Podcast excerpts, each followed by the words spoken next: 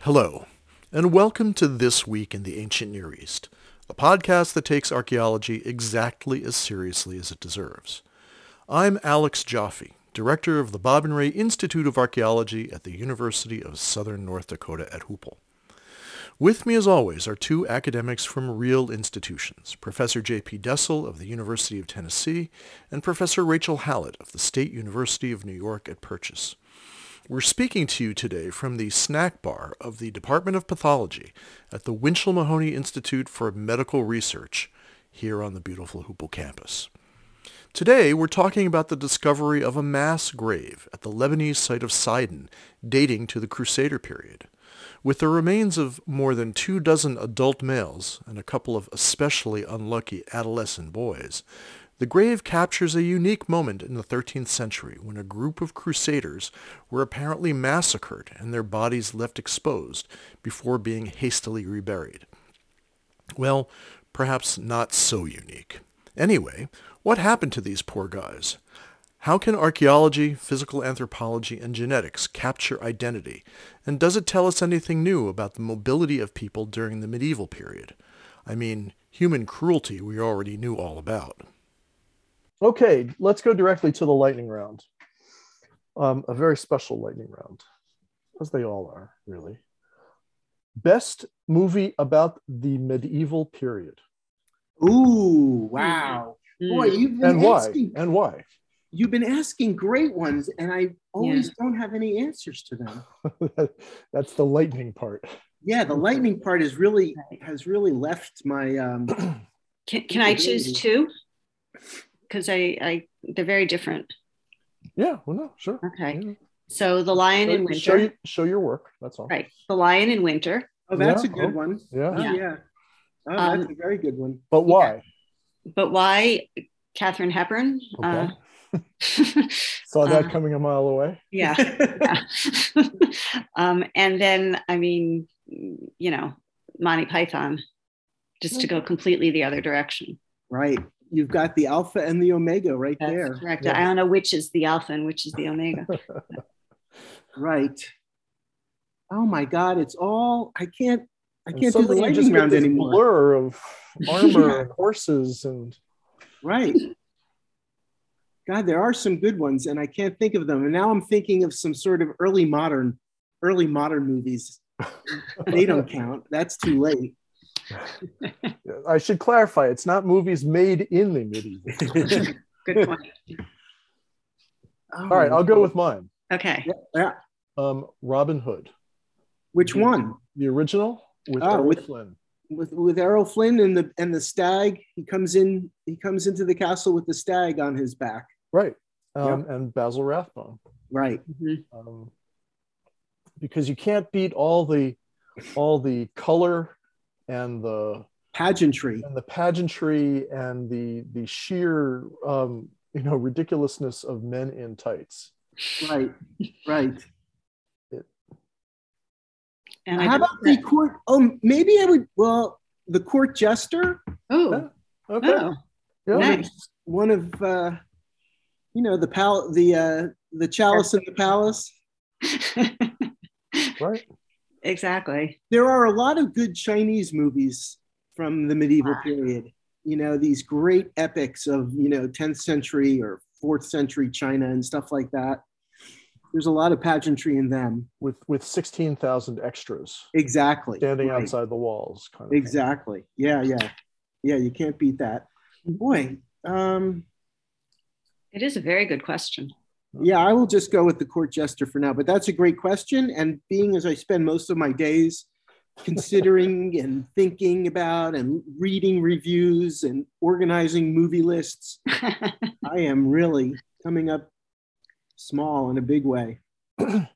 Well, there are a lot of there are a lot of these movies out there, and um, a lot of them have have to do directly with crusades.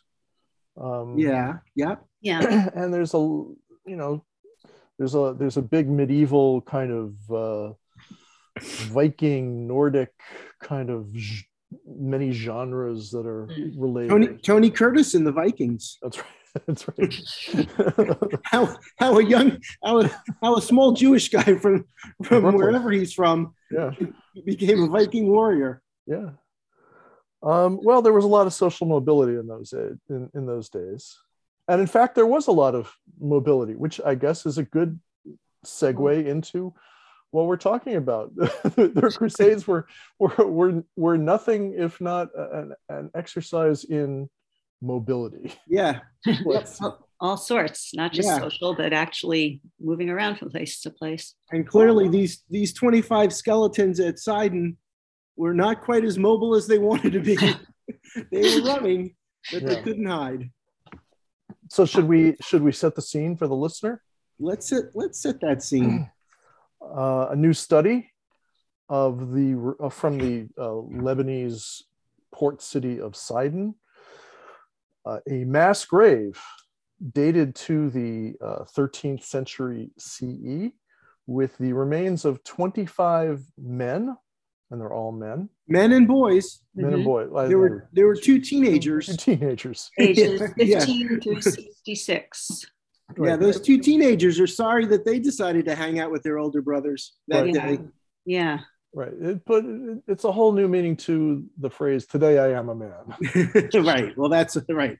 Because there was in one of the articles they mentioned the medieval age of manhood was 12. Right. And I thought, yeah, these 12 year olds are not going to stand a chance. Right. Right. So, um, so these remains of 25, uh, 25 males um, attacked brutally, basically hacked, stabbed, um, cut, and and bludgeoned to death. There were also some who were decapitated. Right. It, it's nice how they broke broke down the um, the uh, the kinds of um, wounds. Yeah. Sharp, Which is a nice force chart. trauma, Yeah, pe- penetrating force trauma, and then of course our favorite, blunt force trauma. Right. right Which tells us which tells us whether they were, you know, if they're wounds on their backs, it means that they were fleeing and they were being chased by some or sort of or they're or they were executed. Or they're yeah. that was one of the proposals. Well, Um, apparently some seem to be decapitated and were sort of executed as captives, presumably. and their bodies left exposed for a period of weeks or months until Well- they, they were ceremoniously or unceremoniously dumped into a pit.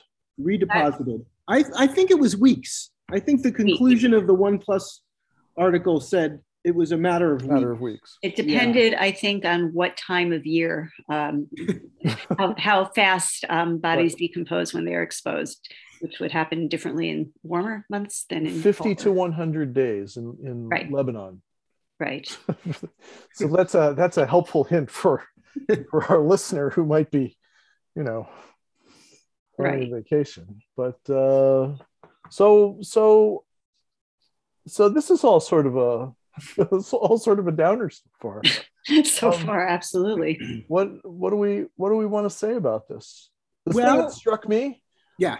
up close and personal violence, Up close and personal violence. Right.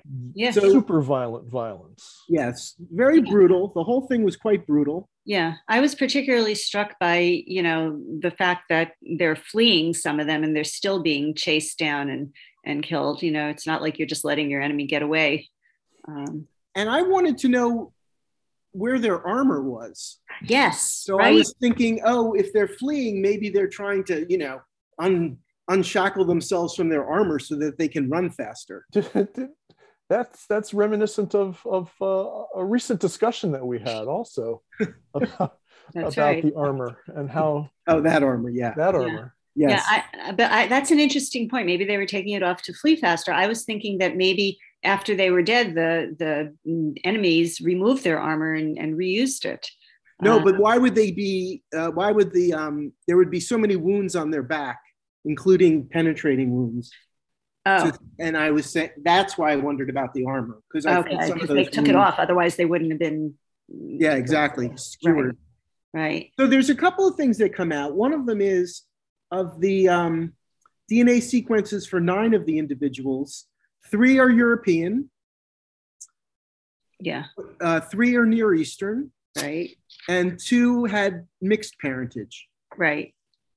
And one of the big takeaways seems to be that, and this is what I thought was was very interesting, was that there was no real genetic impact of the Crusades on the population of the Levant.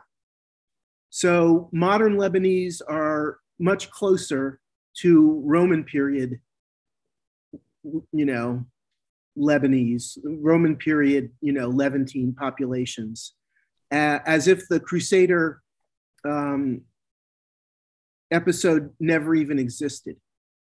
And the the and what's interesting about that is historically, the Crusader episode is a huge part of not just sort of the Western story, but also the Eastern story. You Right. know, it's a huge part of kind of epic world history.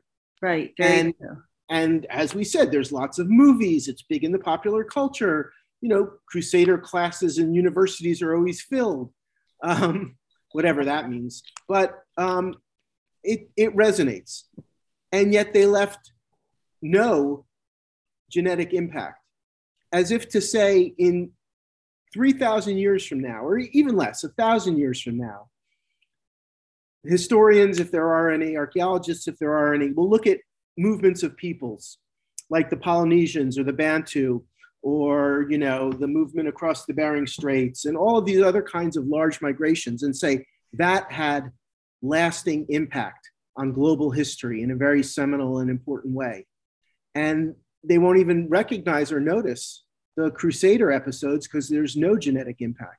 Well, don't say no genetic impact because we do have the um, the two mixed ancestry people, which I think is important. And um, there was a mention of the Crusader cemetery in Caesarea, where Right. it's clear that some of these folk were born in Europe from isotope analysis. Right. So again, no impact. And I think that even though there were two that had mixed parentage, it's again that study of modern Lebanese compare and who they are closest comparisons to, and that's Roman period.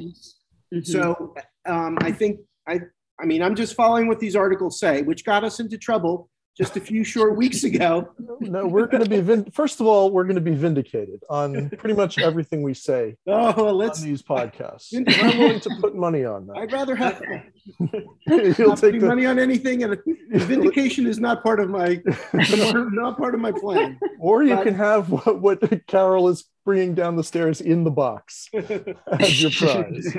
But um, No, Yeah, I seems- see. This is where I get on my hobby horse, okay. which is okay, around, which is around here somewhere. just don't fall off. Um, I couldn't get up. I fell off. You have to press that button. Yeah, no kidding. Um, these samples are so small. Right. Right. And, and, uh, you know, this. I- I- yes, some of my best friends are are geneticists. no, that's not that's not even remotely true. yeah. I was gonna say I wouldn't ever open with that one. All all of my friends, all of my really good friends have genes. Okay. Some some more than one pair. Let's put it that way. But these samples are so small. Yes. It's Which the- which the Crusader samples. Yeah.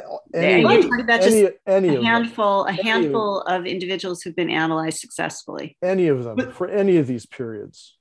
Yeah, but the And- mo- but the studies on modern Lebanese that I don't think is Okay, quite so but- small, No, and that doesn't ar- have any the archaeological studies. right. But um, but so regardless of what the archaeology says, the mo- the modern DNA has no has no resonance with Crusader DNA. So again, Right. But it also, I mean, I this shows how little I know about DNA studies, but you know, the think you speak population all of us. changed significantly in the Roman period. It also should have changed significantly in the seventh, eighth century with Arab migrations, right? So I'd like to know more about that. And um, and obviously that wasn't Well, mentioned. Lebanon, you know, actually, that's an interesting point because because Lebanon, you know, is always a little bit of an outlier True. in terms of its cultural and, uh, you know, s- s- yeah, its cultural matrix. So Lebanon might have more connections to the Roman period than to the seventh or eighth century CE, and that's kind of interesting. Yeah. Yeah, yeah. So, so, but but this is a fair point that they're not showing up um, in in Crusaders aren't showing up significantly in these particular tiny DNA. Right. I want to I want to see these these Lebanese these modern Lebanese samples. So there's a lot of okay, send them I'm right over. I I'm was sure- per- I was permanently traumatized by uh, about uh, DNA analysis by a paper having to do with chalcolithic DNA, and I don't want to recount all of my all of my trauma for for our, and the, and the fact that all, all the chalcolithic people in the southern Levant come from our Olmec. well, you know, it's it's the word admixture. uh-huh. Uh, so it's it's like you know there, there was a tiny sample of from one site of two dozen and and a couple of samples had you know iranian dna and that was obviously taken to to indicate that oh you know there's iranians who've who've made a major cultural impact on the chalcolithic period and and were their migrations or da da da da i don't know Right. and Well- it just means that somebody had a chalcolithic great great great great great a chalcolithic person had an iranian great great great great grandfather or Right. something in a period of unbelievably low population densities and some yokels you know wandered over the hill Yeah. eventually so i i don't take these things at uh, at, at face value especially when we're talking about how, in this particular case how many like six but again, that's I think you're missing the point. Oh well, you're you're you're forward looking and I'm backward looking. Right. Yeah. That's that's the difference. That is the difference. Um, Right. I But the also forward-looking data looks back also, and Right, it looks looks back, back. to, and it completely skips over this one population. Well, okay, we're gonna all right, but can I, yeah. None I- of can us know enough to really- want- intelligently argue about this. Not that that's ever stopped. Sorry, Rachel. no, no. I was just going to say I want to be a luddite about this, and and you know, say aside from DNA studies, let's not forget the incredible wealth of historical information we have from the Crusader period. and that's what I want to get to. oh, good. Uh, this is a unusual example and the fact that it's an unusual example from the you know from the second millennium ce Yeah. makes it even more interesting where we have historical data and archaeological data of an episode not a process but an episode really dovetailing nicely. Yeah, and that is so rare for normally what we do in the bronze and iron ages. It's it's almost it's almost never occurs but it's even rare you know in the 14th in the 13th century. Yeah, so that's um, that gets to this whole issue of of how we think about history and understand and talk about history and how we you know think about episodes in history versus sort of the underlying currents sort of the Annales school versus the you know the big man school yeah. or big person school sorry well no really No, no, I, Yeah, I'm, I'm, I'm just i'm going to be yeah. uncomfortably. um, okay, so so uh, how do we how do we describe this this episode and its historical orientation? Well, why don't we just talk about what we know about the history of the middle of the 13th century, for starters, to Yeah, orient our listener. I, I know I know nothing about the 13th century. Well, neither did I till I started to do a little bit of reading. But um, at this point, um, this is late in the Crusades. Okay, uh, the Crusades, the first Crusade, got to Jerusalem in 1099, and here we are in the middle of the 1200s.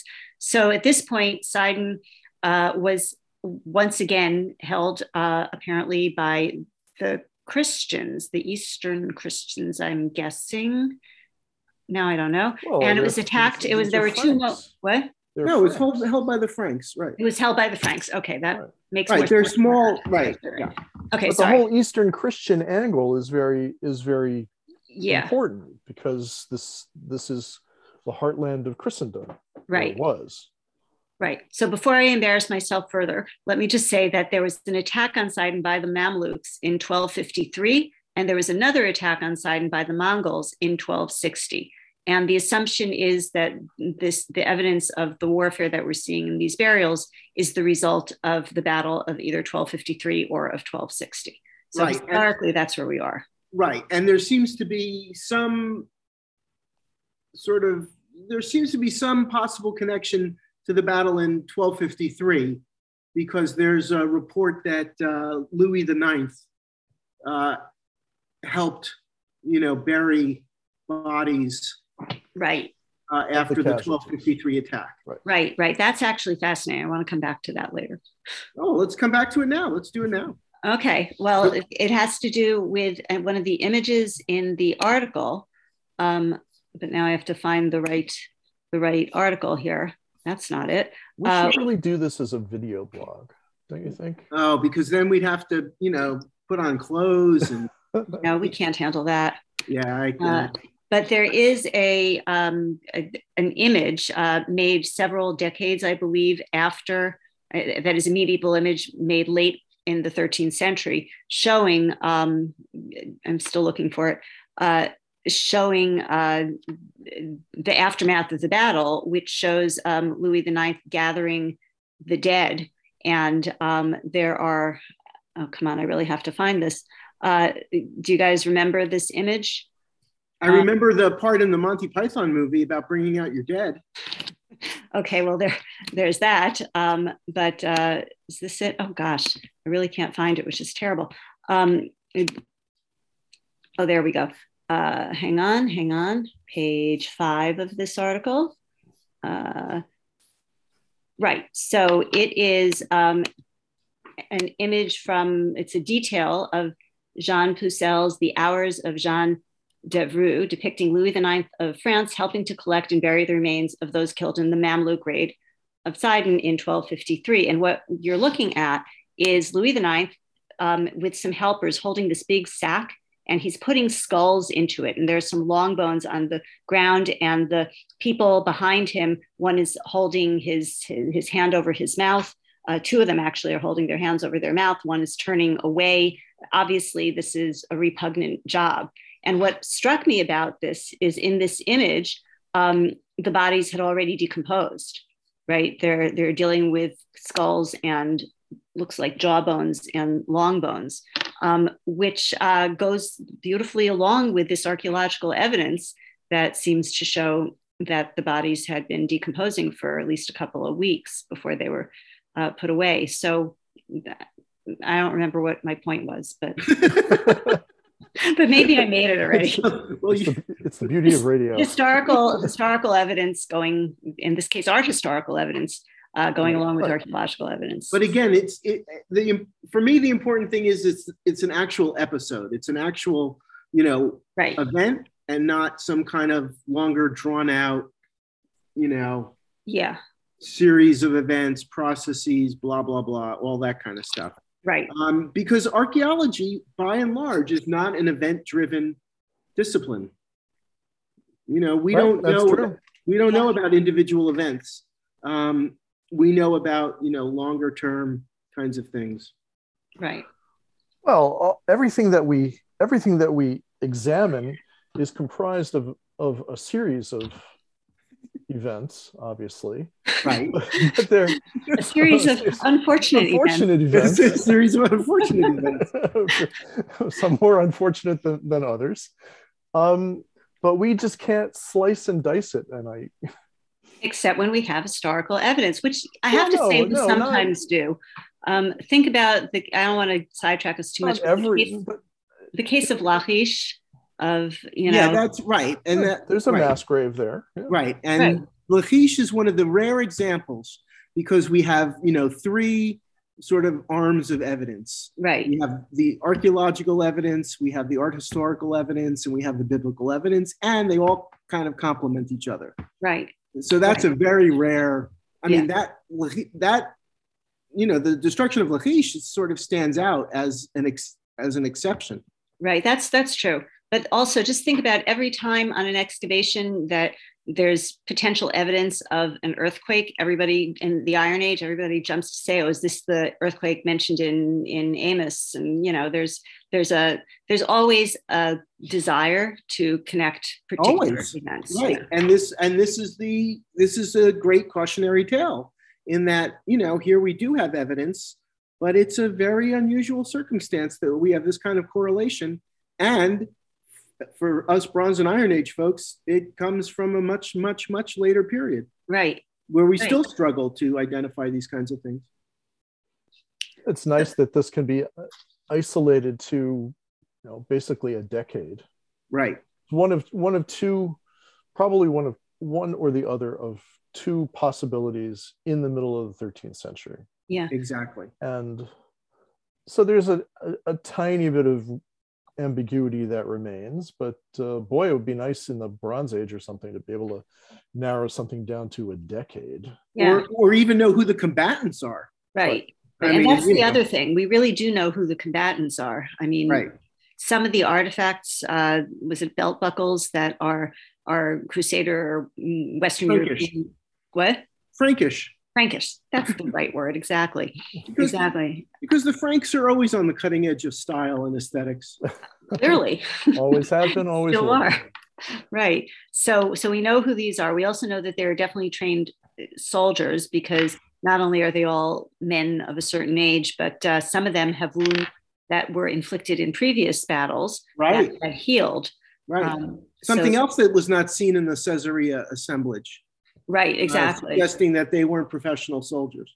Right, right, and and these these were professional soldiers, um, and um, you know, and then and then we come to the whole um, uh, sort of diversity of who fought on the side of the Crusaders question, based on our DNA evidence as well as based on historical evidence. You know, um, the Crusaders are include the people who came from Europe, the actual Crusaders, but you've also got locals joining into the the army and um, children of of um, mixed marriages, shall we say? um, yeah. Well, this is and and of course, okay. Here, I will absolutely agree with you, Alex. We don't have enough data to say anything, but there seems to be in in sort of Crusader history and archaeology these two kinds of opposing overall overarching perspectives. The old antiquated one, in which uh, the the battle lines were drawn very tightly. There was no interaction. Um, you know, the Crusaders hold up on these mountaintop um, fortresses or you know fortified you know these cities like like Sidon, like Jerusalem, um, and had no interaction. And then a more sort of nuanced and more up to date version that talks a lot about just how much interaction there was. Right. And again, we don't have a lot of data to make any kind of you know grand statement at all. I recognize that, but you know, uh, the genetic data says, from what we can little glean, not so much interaction, and the fact is is that this battle, these two battles happened in the you know mid 13th century, and by the end of the 13th century, you know the Crusaders were gone from Sidon, never never to retake it, never to come back.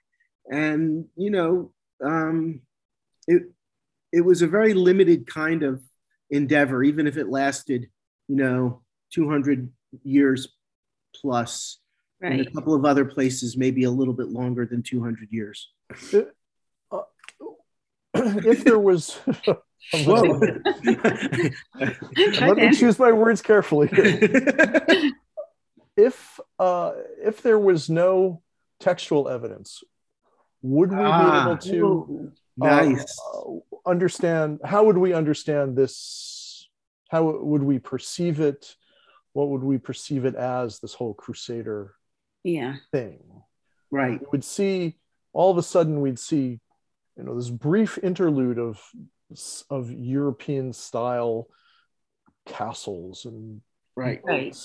And and non-local pottery and non-local ways of doing things like you know different ways of of making wine and making other things and frankish belt buckles and whatnot. And, and then it would and, all the coins. I mean are we going to include the coins? Because they're sort of coins are that weird thing that they're both historical and archaeological at the same time. Right. True, but we can include them because they're clearly made in in Europe, so we can include them archaeologically.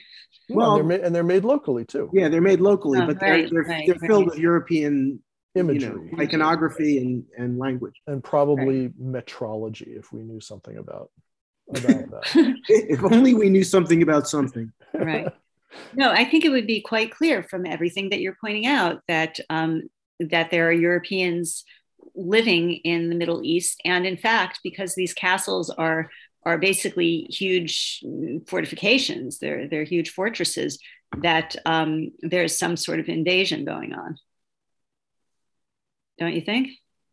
I do. Yeah, I do. I, the architecture definitely speaks to that because the architecture is, you know, the architecture is is deeply cynical, right? The architecture is an architecture of of fear and cynicism and distrust and um, all of those kinds of things. There's nothing particularly harmonious or optimistic about about uh, Crusader architecture. Right. Right.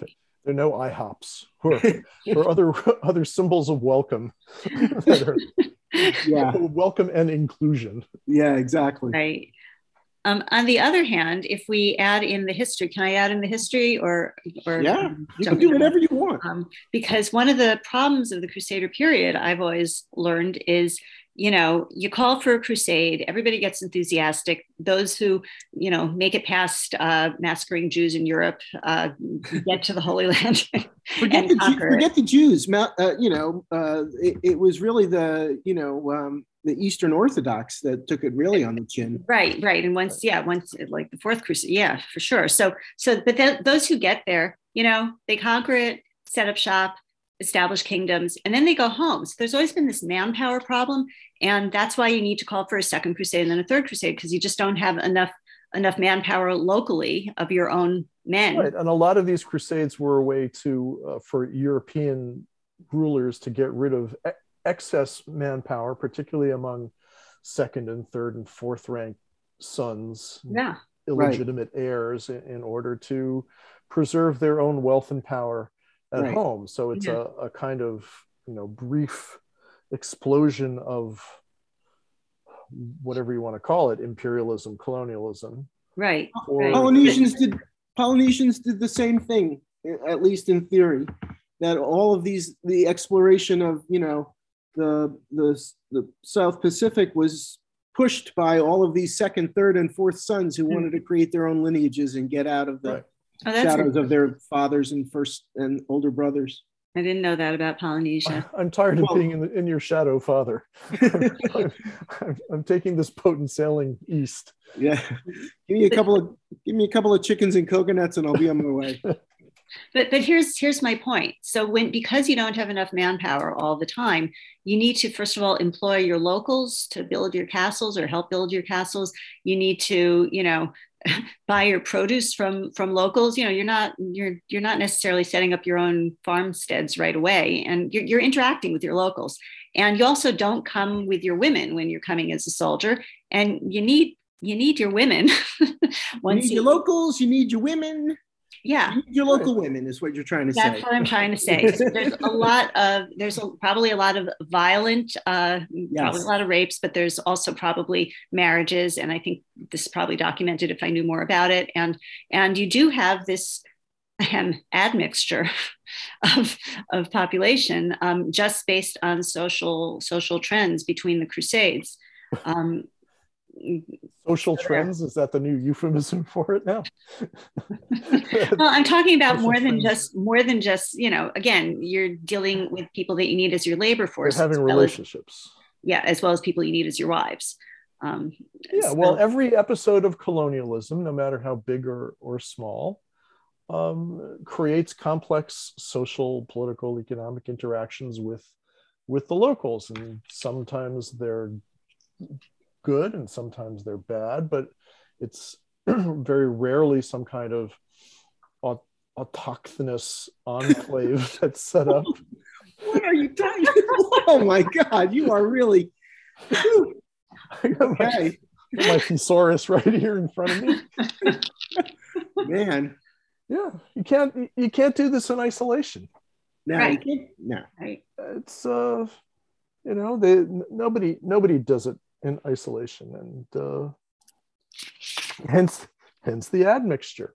Right. and and its its lack of uh, impact but the the lack of genetic impact apparently um, again contrasts with the huge and titanic cultural impact on european and um, and middle eastern society culture memory history memory this was a minor a kind of a minor-ish event 200 years whatever Right. but everybody keeps making movies about it Right. a thousand years later. and it sides. changed it changed the the religious dynamic of the entire east also you know you have the latin church coming in with the with the franks and it's still there and you know different different groups of christians forever after claiming sovereignty over holy sites and, and so on Right. Well, but to be fair, it, it you know it had been their holy Yeah. site since since the Christians kind of you know stole it from the people who had been there originally. right Right. right Uh, very true right Jews, Jews and pagans. Right. say. Um, I remembered my point from ages ago when I was talking about the image of Louis IX. Um, so I'll say it now. Um, his, in terms of leaving these bodies out for a couple of weeks, historically, and I'm going back to the Iliad even here, you know, Whoa, as soon as that right? historical? All right, no, but Couldn't resist. Couldn't resist. you always have um, the idea of collecting your war dead literally as soon as the battle is over. And um, in the Iliad, there's a little truce when they can go out and collect their war dead and bury everybody or, or burn everybody properly. So in this case, it looks like there was no opportunity for the crusading side to collect their war dead Mm. in the immediate aftermath of this battle. Um, and I'm just curious about that. Right. That's an interesting point. That's a good. That's a good observation. Yeah. and and as we've as we've previously discussed in season one um, if at, at tel banat in the third millennium the war dead were out there for who knows how long and they're only a representative sample um, presumably scooped up and built into the white monument Right. um, along with their along with their favorite kungas Right. and uh, so but And but the- this but but that was that that's interesting in that in that at Banat in the third millennium they were creating these kinds of ideas like collecting your dead and and memorializing them. Yeah. by the ninth was by the seventh crusade these ideas were deeply inculcated within all of these warring societies. So uh, yeah the, the question why why did they wait? Well you know who knows? I mean things Right. were you know it was it, it was only a matter of weeks and you know it might have been a- suggestive of a of uh, the the post event event uh, where circumstances weren't quite right to go out Right. there Right. and Right. collect the the dead so louis the, the ninth had to wait until things had gotten kind of nasty right, Right. And, uh, exactly Right. yeah indicative of and the, the surrounding politics let's say or right Right. So the level of, of, you know, the level of mutual cooperation was not so high. right Uh, Yeah. and, and at this point, things were, you know, had to really cool down and, until and- you could even do something as simple as collect all of these rotting corpses. It must have been, Sidon must have been just at that point, you know, really a, a brutal place to, yeah. to, to live in. Right. Right. And and the the Mamluks must have really you know been holding on tight if they couldn't come and collect their if the Franks couldn't come and collect their dead right away. I mean, the Mamluks were preventing that in in some Or- either or deliberately these- preventing it or circumstances. They or were, these corpses were out in the in the dmz somewhere Right, right, between the wire right. uh, yeah. Yeah. and you know you can describe a variety of scenarios but uh, just the sheer the sheer violence and and nastiness of it which which also i think cuts uh, against any romantic conception of uh, chivalry This is Ah. a good point. that, that may have sh- been foisted upon upon everyone by by medieval slight and later literature. Right. But don't you think that's just the kind of very typical cultural overreaction or cultural method of uh, of undermining the brutal Reality. reality? Yeah, Mhm. that they have to con- that they have to create a contrivance and you know completely uh, embed that contrivance in every aspect of of the society, so that um, you know it's basically a way of bathing the society, getting rid of all of the Well, but the society by but by society, it's that simply means kind of elite suit or Right. the, the Yeah. uppermost Always. elite. always Um, the elite. Yeah, yeah. Yeah. Um, and on the other hand, um, you have these accounts of the First Crusade, like Fulcher of Chartres, who who describes the and, you know so he's marching with with the Frankish army, and he describes the bloodbath that was Jerusalem. He talks about blood coming up to the knees of the soldiers at the end of the battle um, in Jerusalem, and you know so he and and he's kind of horrified by it himself. Um, so so there's you know there are accounts that don't whitewash it, but that's those are not the accounts that go into into the movies that we have been talking about. Well, this is why I like Robin Hood. Mm. that there's it's it's a, a kind of hyper reality and everybody wears tights and you know talks like and and this guy errol flynn is just this very cool hero Uh, it's so completely detached from reality uh, and uh, i'm not Mhm. interested in watching uh, you know real real kind of depictions of these things right. I'm trying to remember uh, sometime in the last year, I saw it- it's a, a recent Shakespeare movie. Maybe it's Richard III. And I thought it, it had starred Timothée Chalamet, or whatever his name is. But it's super violent. I mean, Mm. uh, and, uh, you know, it, it ends with the French king. I don't want to give, it- give it Oh yeah, I saw that. Yeah, Yeah. yeah, yeah. I know. Uh, Right. you know he's he's being basically pummeled to death in the mud um, by by the by the English, and Mhm. the whole thing is is really quite horrifying. Yeah. And Right. uh, That's why they needed. That's why they needed plays right, so that they could, you know, understand it. Understand it in and also way. create distance. Right. Right. So there was one little snippet in one of the articles, not in the PLOS ONE article, but in one of the newspaper or whatever. Uh, they weren't newspaper, but um, that mentioned an isolated skull Oh, that was found to the side that Right. maybe was used as a projectile to spread disease or um, or or you know lower morale. And I thought this is why you got to be so careful when you read this stuff. It was the only one that mentioned this. There's no evidence for it. Yeah. I mean, you know, and I thought, boy, there's a there's a wild set of interpretations based on you know some skull that hadn't been collected and redeposited. Right. Um, it could so- just be animal activity taking it out of its its pit. Um, yeah, it could right. It could be really almost anything, but Yeah. um, But now I- it's a projectile. yeah, exactly. And then so then I started thinking, how heavy is a skull?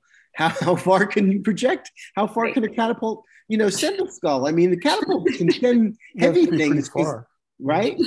I mean, you know, so Yeah. No, you got to be careful with this stuff. Mm-hmm. right.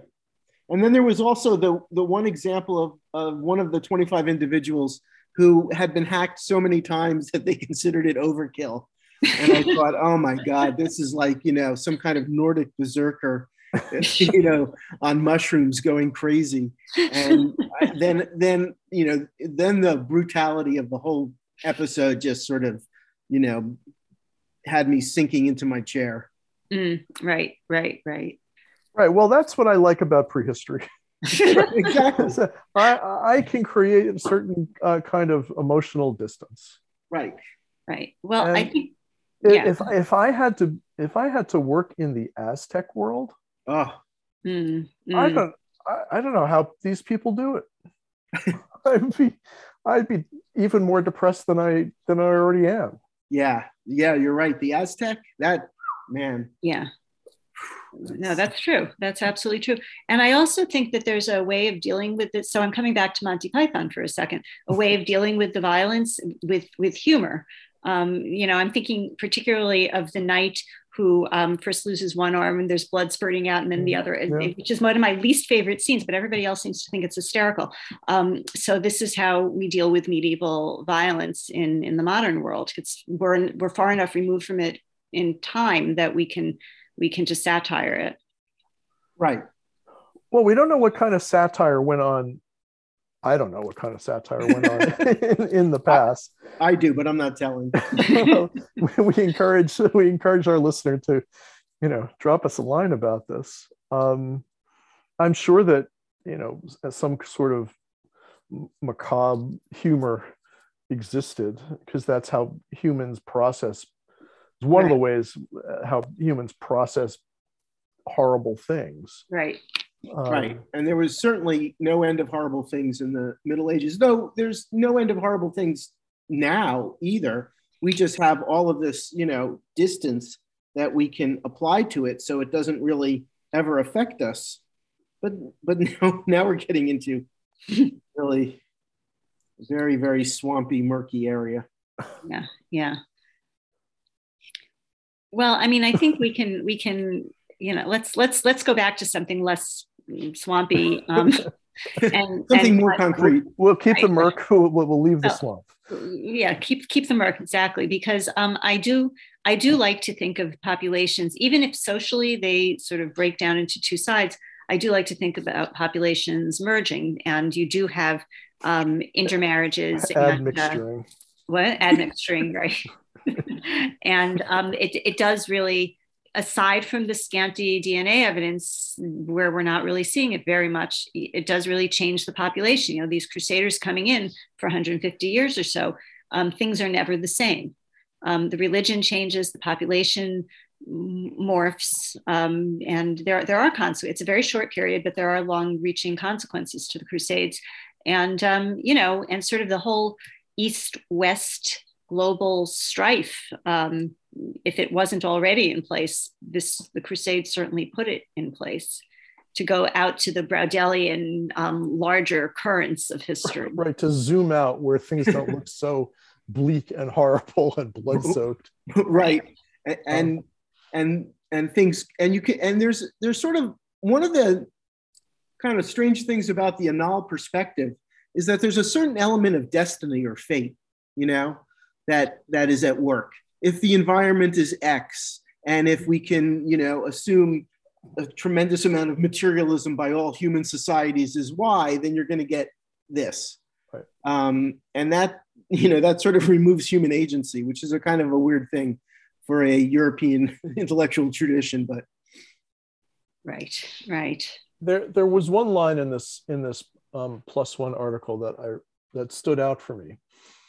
Life in the Latin East mm-hmm. appears to have been one where the risk of injury was widespread, not simply as a result of open warfare, but also from natural disasters such as earthquakes, right. accidents at construction projects, crime, assassination, internecine fighting, torture, and more mundane daily risks, such as those associated with horseback riding.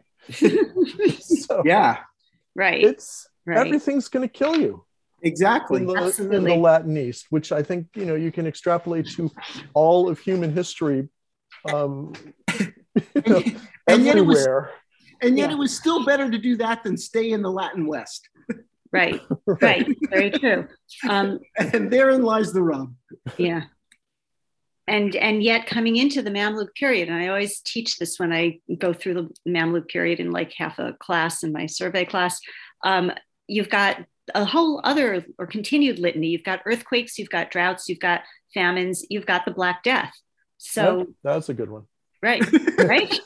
Always a fan favorite. so you know now we're into the the 14th century, but uh, but it's just you know, it gets it goes from bad to worse. That's that's my point. Right. Yep. Never say it can't get worse. Right. Well, could be worse. Could be raining. That's true.